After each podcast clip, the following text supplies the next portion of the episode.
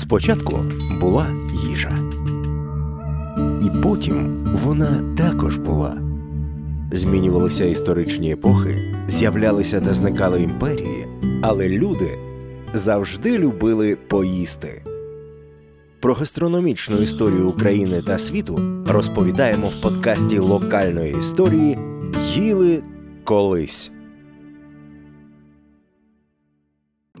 Вітаю всіх, хто нас слухає. Це черговий випуск подкасту локальної історії, який називається Їли колись. Їли колись це історія їжі та всього, що з нею пов'язано. Веду його я, науковий журналіст Дмитро Сімонов.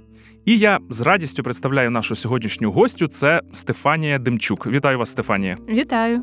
Пані Стефанія є дослідницею середньовіччя, кандидаткою історичних наук та асистенткою кафедри історії мистецтв Київського національного університету імені Тараса Шевченка. Ну і будемо говорити ми сьогодні відповідно про середньовіччя власне про його кухню. Стефанія, але перш ніж ми розпочнемо нашу розмову по суті, я хотів би, щоб ми окреслили часові рамки. Середньовіччя це такий досить тривалий період. Ми будемо говорити сьогодні про все чи про якусь його особливо цікаву частину. Е, загалом середньовіччя прийнято починати 476 роком, коли пала Західна Римська імперія, і розпочався якийсь якісно новий період європейської історії власне почала формуватися Європа такою, якою ми її знаємо. Де його закінчити, звично закінчують відкриттям Америки. Знову ж таки, новий етап, розпочинається новий час. З новою, до речі, кухнею так в Європу привезуть того, чого там ніколи не було, на кшталт тих самих томатів чи картоплі. Але все ж таки, коли ми говоримо про середньовіччя кулінарне, ми маємо здебільшого на увазі значно обмеженіший період, тому що дослідники, історики завжди потребують джерел. До певного періоду єдині джерела, які у нас є, це джерела археологічні. Майже не зберіглось ніяких кулінарних книг, на які б можна було покластися. Ну, це теж не ідеальне джерело, одразу скажу, але все ж таки це набагато більше. І прийнято розпочинати кулінарне якраз середньовіччя десь з 13 століття, це вже відносно пізно. Ми можемо лише здогадуватися, якою кухня була до того, зважаючи якраз на усі розкопки, які проводять як у містах, так і у сільській місцевості. Тобто ми знаємо, що взагалі до хрестових походів, так глобальна європейська кухня була набагато обмеженішою. Зіткнення зі сходом додало їй пряності, бо якраз почалися не тільки торгівля, торгівля це одне, це вже наслідок. А у європейців з'явився смак до їжі з пряностями, до солодкого, до речі, так е, цукор він власне теж приходить завдяки хрестовим походам, так прийнято вважати. І тоді кухня змінюється і якраз стає такою, якою ми її вже знаємо за кулінарними книгами. Окрім того, що це ось середньовіччя, так яке ми будемо говорити, умовно, десь з 13 століття і до кінця 15 століття, це також кухня про яку ми знаємо добре, це висока кухня. Гірше ми знаємо, але все ж таки щось таке знаємо про міську кухню. І, звичайно, що сільська кухня це найбідніша джерелами для нас. Там ми знову ж таки змушені звертатися до археології, дивитися, які там кісточки знайшли, і тварин, і фруктів, щоб розповісти, що ж там їли селяни. Хоча навіть для них на той момент вже є писемні джерела.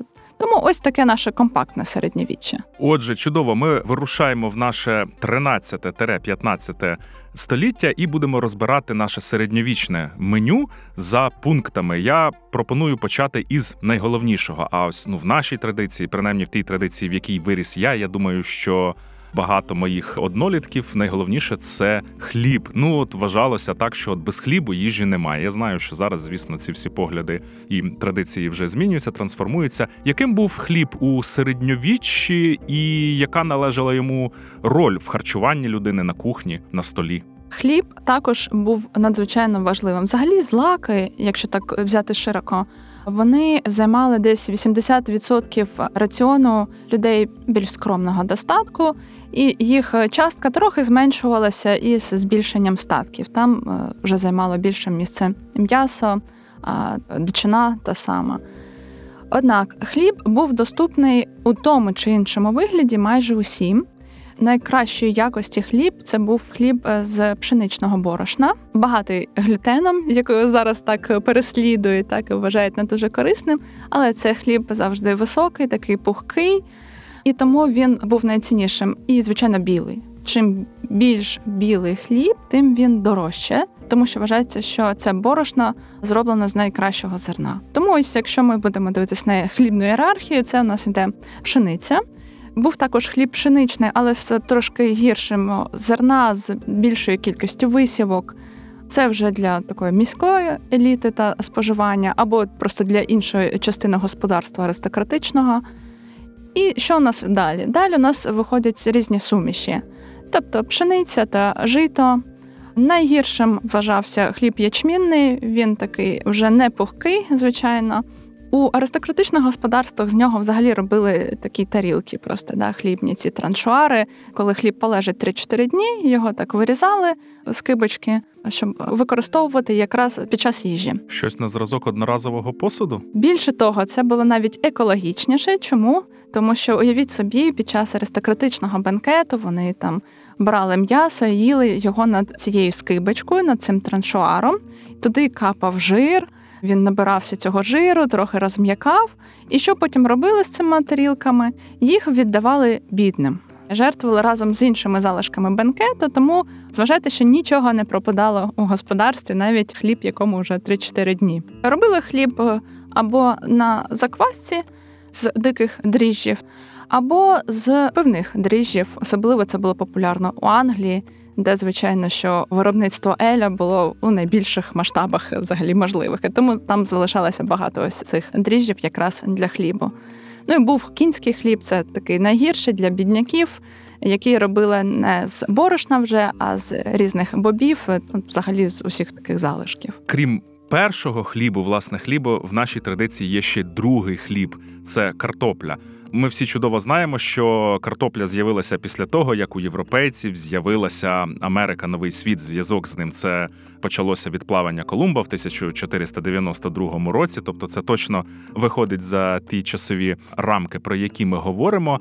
Але чи можна сказати, що місце картоплі в середньовіччі посідало щось інше? Якісь інші коренеплоди, чи якісь інші овочі, от які були такими вагомими та подібними за своїми якостями? Можна сказати, що картоплю заміняли бобові. Вони були широко представлені як у раціоні селянина, так і у міському раціоні. Звичайно, що їх не їли окремо, да, окремою стравою. Вони були частиною тушкованого м'яса або звареного м'яса, бо робили особливо у містах. Ми знаємо, це таке щось на кшталт густого супу, куди там входили і бобові, і якесь м'ясо, можливо, солонина, яку так треба проварити, щоб вона була якоюсь приємною та навіть овочі, просто свіжі овочі, які варили разом з усім цим. Серед іншого, що теж могло стати при нагоді замість картоплі, була ріпа. Найпростіша, легка у вирощуванні і знову ж таки доступна абсолютно усім. Але ж розумієте, що чим доступніший продукт, тим менша його частка у високій кухні. Щодо овочів, сьогодні, от за рекомендаціями, ну наскільки я розумію, будь-якого притомного дієтолога вони мають посідати просто леву частку всього раціона сучасної людини, тому що це корисно, це вітаміни, це мікроелементи, це клітковина. Як ставилися до них у середньовіччі, до інших овочів, до різних? Можу сказати, що овочі вони були обов'язково присутні у меню, але зовсім не у такому вигляді, до якого ми звикли. Там салати це було майже неможливо. А чому? Тому що до овочів ставились обережно, якраз е, за порадами середньовічних дієтологів. Якщо ми згадаємо гуморальну теорію, за якою кожний предмет, кожна людина, кожне овоч складається з чотирьох основних рідин, і щось у ньому завжди переважає. Ось вважалося, що овочі в них занадто багато вологи. І холоду, так звано. Тобто вони будуть охолоджувати шлунок, сповільнювати його роботу, якщо їх їсти сирими, як вони є. Якщо ж їх додавати у якусь печеню, у пироги, це все густий суп, це все було тоді нормально. Тобто вони входили так, але вже у приготованому вигляді, і рідко вони були такими зірками якоїсь страви. А я відкрию нашим слухачам таку страшну нашу закулісну таємницю, що коли ми записуємо цей подкаст, це якраз ось такий розпал сезону полуниці. А коли наші слухачі слухають, то полуниця вже залишається в минулому. Я хотів би про цю е, ягоду запитати. Наскільки я пам'ятаю, в середньовіччі її, як не дивно, взагалі ще немає. Це знову ж таки плід якоїсь більш пізньої селекції.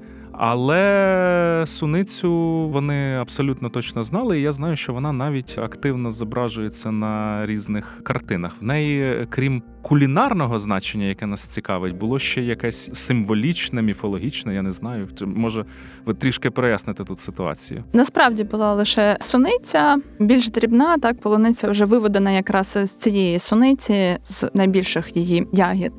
Суницю дуже полюбляв е, Іронім Босх, і тому на його картинах, особливо на саді земних насолод, можна побачити її навіть не один раз.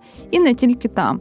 У нього суниця має виражені сексуальні конотації, тому це є радше засудженням таких земних насолод, особливо плотських насолод. Проте це не означає, що вона могла бути лише у такій іпостасі. Наприклад, різні манускрипти, які використовувалися з релігійною метою, їх сторінки могли прикрашати суницею просто як данина створеному світу.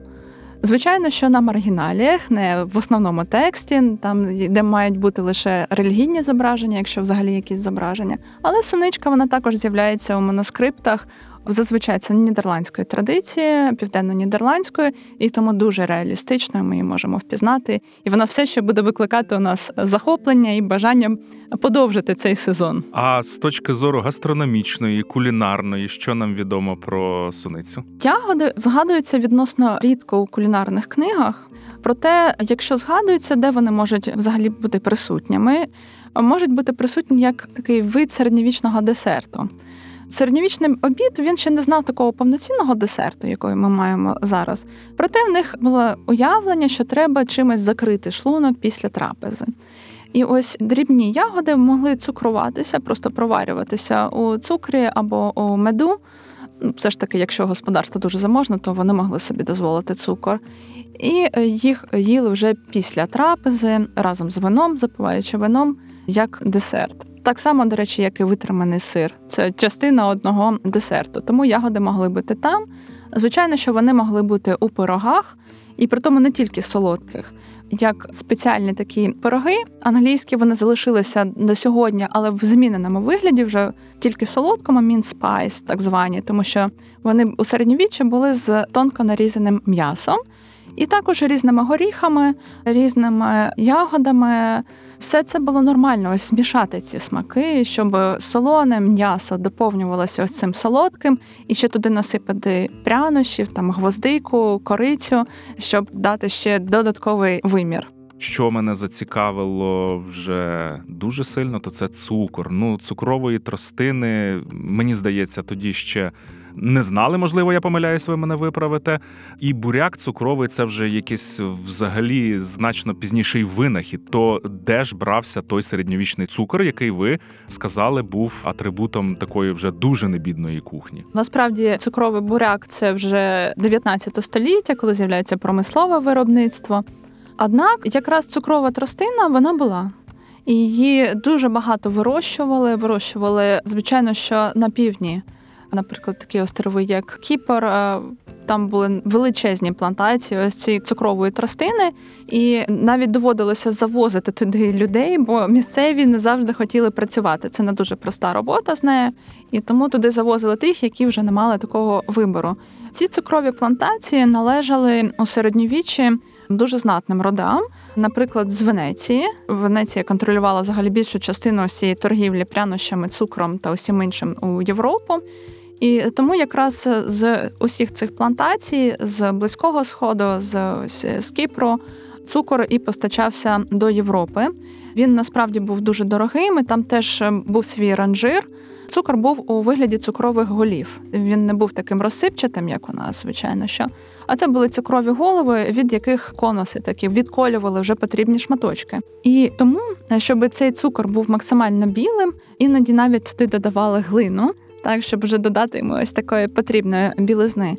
Цукор був жовтим, цукор міг бути фіалковим чи трояндовим.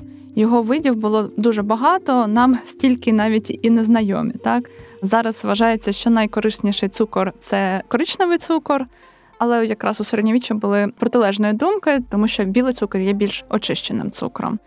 Тому якраз із цього близького сходу, з півдня, цукор йшов до Європи, де його вже могли собі дозволити міські патриці, аристократи. Він не вважався чимось на кшталт солі, що має бути щодня. Цукор був ближчим до різних прянощів. І тому саме їм і могли посипати різні страви. Тобто, якщо використовується там кориця чи гвоздика для м'яса, так само могли використовувати і цукор. І більше того, він вважався дуже корисним. Тому цукор входить у ті страви часто, які давали тим, хто одужує, або жінкам після пологів, щоб вони могли повернути собі сили, повернути собі так звану добру кров. Приклад у блан-манже, яке у середньовіччі робили з ну, зазвичай це курка, мигдальне молоко, цукор, там, можливо, ще різні прянощі. Тому ось якраз цукор середньовічний має виключно позитивний вигляд. Проте, після того як він з'являється у Європі, так глобально вважається, що якраз хрестоносці отримали цей смак до цукру на близькому сході і принесли його до себе у Європу. Починає дуже псуватися зуби у європейців. Це вже видно по черепах, це вже нам розповідають антропологи. Що все ж таки правда є правдою, навіть середньовіччя цукор впливає на це зуби були набагато кращими, коли єдиним підсолоджувачем був мед. Я так і знав, що нічого в цьому середньовіччі в дієтології насправді не розуміли, але потім вони зрозуміли, коли почали в них зуби псуватися. Якщо вже ми почали говорити, згадали про тілесні втіхи, то наскільки я розумію.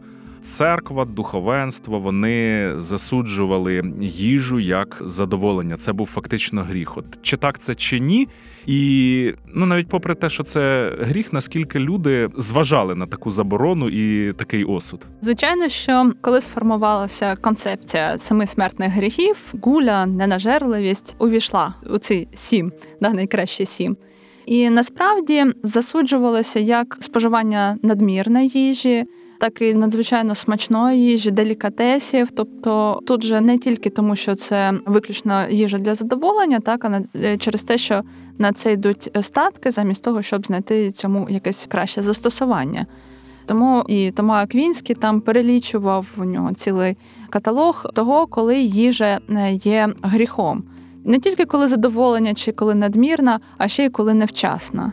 Насправді у середньовіччі була проблема до пізнього часу, десь до кінця 14-го до 15 століття із сніданком, бо вважалося, що що людина вночі вона тримає піст, ніби так, і це відобразилося в англійській назві breakfast.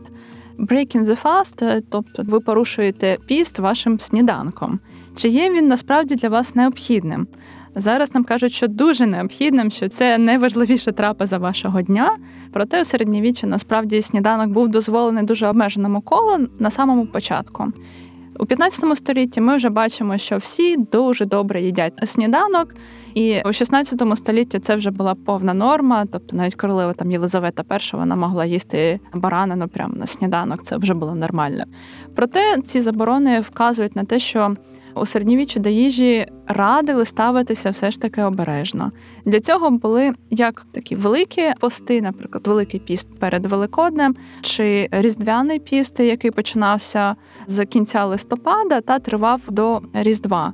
Він не був таким жорстким, як Великодні, але все ж таки ви не мали споживати багато м'яса.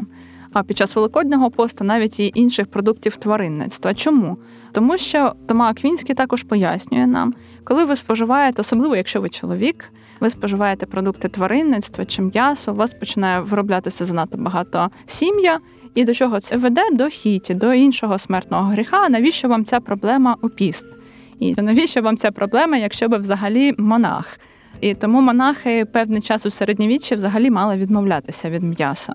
Ну, недовго це трималося, бо все ж таки людина вона прагне задоволення і через їжу в тому числі. І тому ці заборони поступово порушуються. І навіть піст міг бути більш гнучким. Для Німеччини, наприклад, коли інші країни не могли споживати навіть вершкове масло, вони могли, тому що олії у них не було. Ну була оливкова олія, Європа знала, але вона б не могла забезпечити усе населення. Тому папа видавав спеціальні розпорядження, що все ж таки там у країнах, де цієї оливкової олії занадто мало, вона занадто дорога, могли споживати і вершкове масло. Тобто з їжею треба було бути обережним, і звичайно, що щотижневі пости теж є обов'язковими. Окрім п'ятниці, була ще середа та субота, які ви мали провести бажано без м'яса. А п'ятниця, взагалі, чим суворіший піст, тим краще. Ну тут нам залишається з'ясувати лише е, не лише, але зокрема, а що ж їли папи, тому що одна справа видавати укази про те, що мають їсти інші. А що нам відомо про стіл оцього намісника Бога на землі? Е, цікаво, що тут є якраз книга, яка вийшла з середовища навколо папи римського. Це вже сталося у 16 столітті, тому що була книга друкування. Хоча сама книга є більш ранньою. Був такий кулінарний геній, ранній італійський шеф-кухар, якого звали майстер Мартіно да Кома. Тобто він десь з озера Кома, десь з півночі Італії був. Він написав, ну або як вважається, радше надиктував кулінарну книгу, ті рецепти, які він сам використовував, і це було італійською, ну тодішньою італійською розмовною мовою. Один із гуманістів італійських, у нього є гарне прізвисько Платіна. Він видав цю кулінарну книгу Маестро Мартіно, додав туди ще ось всю середньовічну дієтологію, про яку ми трошки говорили, там з гоморальної теорії та з усім іншим і видав цей. Тобто цією книгою ми знаємо, що послуговувалися і при папському дворі, та просто італійська аристократія тодішня. Ну що вам можу сказати, що це дуже смачна кухня, яка не відповідає таким нормам стриманості. Там багато видів пасти, традиційно вже італійської в наших очах. Багато способів навіть приготувати прості яйця. Тобто, це їжа як насолода, нічим не прикрита. Але ж мало хто може побачити стіл папи, так. І тому чому б і ні, чому б не дозволити собі, тим паче, що все ж таки середньовічний кодекс зобов'язував, якщо у вас високий гість, і ви приймаєте когось високого гостя за столом. Звичайно, що папа римський таких гостей приймав. Ви маєте поставити йому і м'ясо, і різні вишукані страви, тому що це норми гостинності.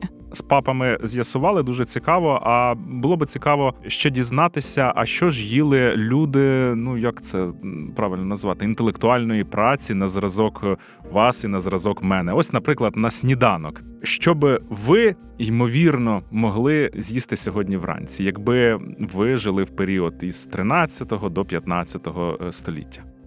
Е, ну, по-перше, до речі, люди інтелектуальної праці ну, дякую за комплімент. Але у середньовіччі це як окрема страта формується разом з розвитком гуманізму, коли з'являється насправді такий клас інтелектуалів. Це вже не просто монахи, прив'язані до якогось монастиря, чи просто аристократи, у якого з'явилося трошки більше часу та бажання. Такі були, але таких не дуже багато. Все ж таки, це мали бути люди, які заробляють собі на хліб, так написанням книг, наприклад, і це вже з'являється ближче до кінця 15 століття. Мені згадується якраз Еразм Роттердамський, який був е, таким першим великим європейським інтелектуалом нового зразка який жив усюди, який е, їздив по всіх країнах, незважаючи на різні обмеження, чисто технічні, так до речі, теж у них були свої карантини, тому що чума періодично з'являлася в містах, але все ж таки він добре подорожував. І він багато писав. І тому ми знаємо, що він їв, так і можна трошки реконструювати, зрозуміти, що ж він бажав мати на сніданок, там на обід, на вечерю. Насправді не так же це все і вирізнялося. Сніданок починався зазвичай з вина. Пиво він не дуже пив, незважаючи на того, що він з Нідерландах. Нідерланди все ж таки країна більш пивна, ніж винна. Проте він пив вино. Вино зазвичай розводили водою, все ж таки. Це хліб. Це могло бути яйце зварене, тобто дуже традиційне для нас. Головне, щоб це було свіже, да? тому що інколи він писав про те, як йому не пощастило або з'їсти погано прокопчену рибу. Це те, що вдавалося знайти у різних тавернах. Так, але якщо є ці навіть обмежені продукти, сир, яйця, хліб та вино це вже прекрасний сніданок. Тут ви знову згадали наступні гріхи: це алкоголь. Розкажіть, будь ласка, яке було ставлення до алкоголю? Теж чи які були обмеження з боку церкви на нього, і які були традиції пов'язані з алкоголем? Ну тоді ще це не було таким гріхом, пияцтво так. А алкоголь це був просто напій, і все залежить від того, скільки ви його п'єте, якої він якості. Європу зазвичай прийнято розділяти за тим, що є винна Європа, це там Франція, це Італія, Іспанія. І ось є пивна Німеччина, Нідерланди, тобто ті країни, де вона наче було менш.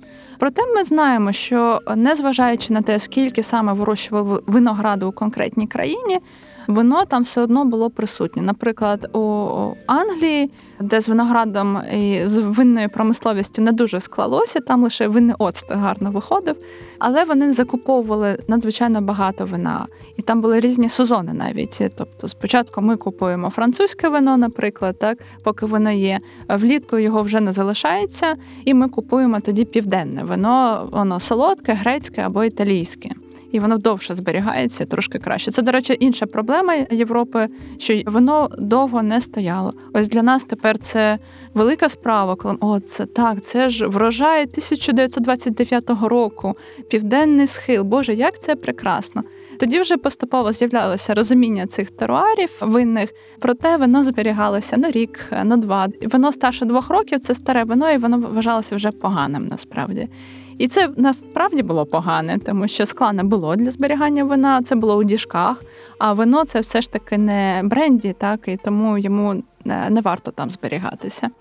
Вино цінувалося, воно здебільшого вважалося добрим для крові і для травлення, проте були різні умови. Тобто є кислі вина, так, є солодкі вина, Є білі, є червоні та різні нюанси. Вони вже їх відчували. Уже були поради тоді, кому краще яке вино пити, чи що додати у вино, щоб воно було кориснішим якраз для цієї конкретної людини. І тому ми знаємо, що зазвичай його пили і під час трапези, і закривали трапезу теж вином, куди могли додавати прянощі. Це була норма. Не завжди це був такий глінтвейн, да, гарячий винний напій. Він міг не бути гарячим. По суті, воно просто настоювалося на ось цих прянощах. А потім його можна було підігріти або можна було не підігрівати. Це перше. Щодо дітей та всім іншим та, категоріям населення, яким зазвичай не рекомендують алкогольні напої, що робила середньовіччя з порадників щодо манер для дітей, зазвичай це юнаки. Розбавляйте, розводьте ваше вино водою, не пийте надто багато. Ці поради вже були актуальні тоді, бо було розуміння, що воно не дуже добре впливає на дитячий організм саме. Звичайно, що жінки вагітні і породілля всі вони теж пили вино або слабке пиво, в залежності від статків, тому що це було необхідно якраз для відновлення після пологів. А Зараз це не рекомендується на всякий випадок уточнює. Але тоді чиста вода вважалася, що це як чиста флегма, тобто вона є холодною, вона є вологою і тому може зашкодити. І чисту воду, якщо вона є у доступності, а зазвичай насправді була. Були ж колодязі, це ж не те, що її взагалі ніде не було. Але її варто було пити або під час літньої спеки, або якщо у вас дуже висока температура, тоді рекомендували, треба більше вологи в організм. Щодо пива, воно ж не було настільки міцним, як тепер. Це так зване столове пиво, це 1-2 градуси усього лише, і то його могли знову ж таки розводити. Пиво варили спочатку в монастирях. У кожного монастиря була своя основа, ця пивна грюїт, куди входили також різні трави, не тільки да, традиційно, як ми тепер знаємо. Пізніше це переходить до міст. У містах багато жінок варило пиво, бо це вважалося обов'язком власне господині, так само як робити сир, наприклад, власний господарський. І тому деякі жінки варили лише для себе, деякі також і на продаж. Яка різниця була у Англії до 16 століття домінував ель, тобто пиво без хмілю. Воно більш солодке, але гірше зберігається, бо хміль має властивості добре консервувати. Хоча введення хмелю пов'язують з реформацією Німеччини, але це вже різні є свідоцтва, що з 8 століття поступово у Європі він також з'являється.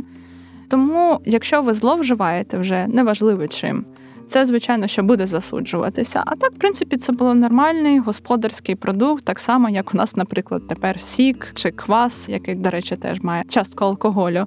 Зважайте, що це пиво Воно ж, до речі, не було з двоксидом вуглецю, тобто воно було таке більш м'яке на смак. Це було нормально пити його, давати своїм там дітям. По суті, це була єдина альтернатива для багатьох. Вино все ж таки, зважаючи на його ціну, якщо ви не живете в винній країні, воно було менше доступно для загального населення. Але ви не згадали нічого про міцні напої. Наскільки я здогадуюсь, тоді напевно що не було такої технології, яка би дозволяла от е, масове виготовлення такого справжнього спирту. Це, мабуть, що в якихось лише алхімічних лабораторіях по краплям його можна було зробити. Насправді міцні напої вже тоді були. Технологія, як вважається, європейці запозичили від арабів дистиляція, по суті, так і вона була доступна у різних місцинах. Спершу цим займалися монастирі. Вони виготовляли та навіть і зараз виготовляють трав'яні лікери. Все ж таки, це теж дистильована основа різними травами. Не можна сказати, що вони були настільки ж повноцінною часткою європейського раціону, як пиво, ель чи вино. Ще ні, для цього було занадто рано. Дистиляти, аквавіта, да, це вода життя, як їх називали. Або п'ятий елемент, так це зовсім не те, що у фільмі е, Люка Бесона. Це якраз дистильований спирт, очищений від усього земного. Чому його цінували алхіміки? Так і взагалі вважалося, що це майже ліки, через те, що там було мінімум усіх земних домішків, бо вони прибиралися під час процесу дистиляції. Були попередники вже сучасного бренді чи віскі, чи просто горілки. Також і у середньовічній Європі їх продавали. І ми вже зустрічаємо перші згадки про зловживання у середині 15 століття, так що забороняли продавати ці міцні напої хоча б неділю, коли люди мають йти до церкви, так а не йти десь до шинка і оздоровлюватися там. Проте віра в лікарські властивості дистилятів вона була настільки сильною, що ж до 17 століття навіть е, рекомендували знову ж таки тим, хто має відновити свої сили після якихось фізичних випробувань, як після пологів, щоб жінки могли пити ці настоянки. Ну, це не зовсім настоянка, це звичайно лікер. І тому ми бачимо, як ця культура міцних напоїв вона все ж таки кристалізується вже у 16-17 столітті. Тоді це було обмеженіше споживання. Під час хвороб це нормально було, давали і дітям. Як, до речі, і зараз у нас значна кількість лікарських препаратів вони робляться знову ж таки на основі спирту. От і те саме десь можна порівняти якраз середньовічну практику. Такого широкого розповсюдження ще не було. Якщо вже ми поговорили про недитячі напої, то е, треба згадати і про дитячі. Ну, принаймні такими вони вважаються в нас. А це молоко. Як до нього ставилися у середньовіччі? А молоко, яке було присутнє у середньовічній кухні, не тільки у нас розповсюджено коров'яче молоко, але це не є фактом, могло бути дуже різне. Воно не було основним харчовим продуктом. Воно могло входити до складу якихось різних страв, проте не вважалося, що його корисно пити ось таким, яким воно є. Дітям робили каші, звичайно, з молоком.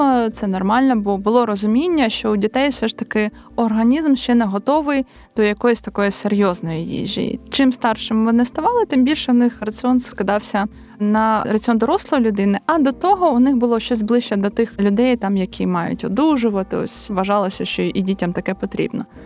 Проте також є інші згадки, що дуже бідних людей, наприклад, з міст, особливо це вразливі категорії, як удови, що ось їх трапеза це було чорне і біле, тобто це було молоко і ячмінний хліб.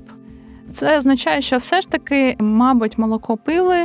Проте, звичайно, що у кулінарні книги я казала, да, що джерело добре, але обмежено, вони цього не зафіксують.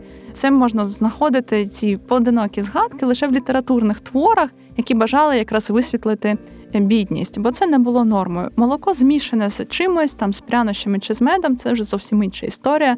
Це якраз міг бути напій повноцінний.